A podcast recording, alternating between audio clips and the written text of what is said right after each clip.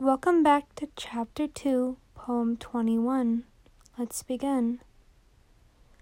When you take a lover who uncovers all your flaws, listens to the very essence of who you are, and embraces you rather than judge you, hold on to this love for a lifetime, as you will never find a love quite as pure.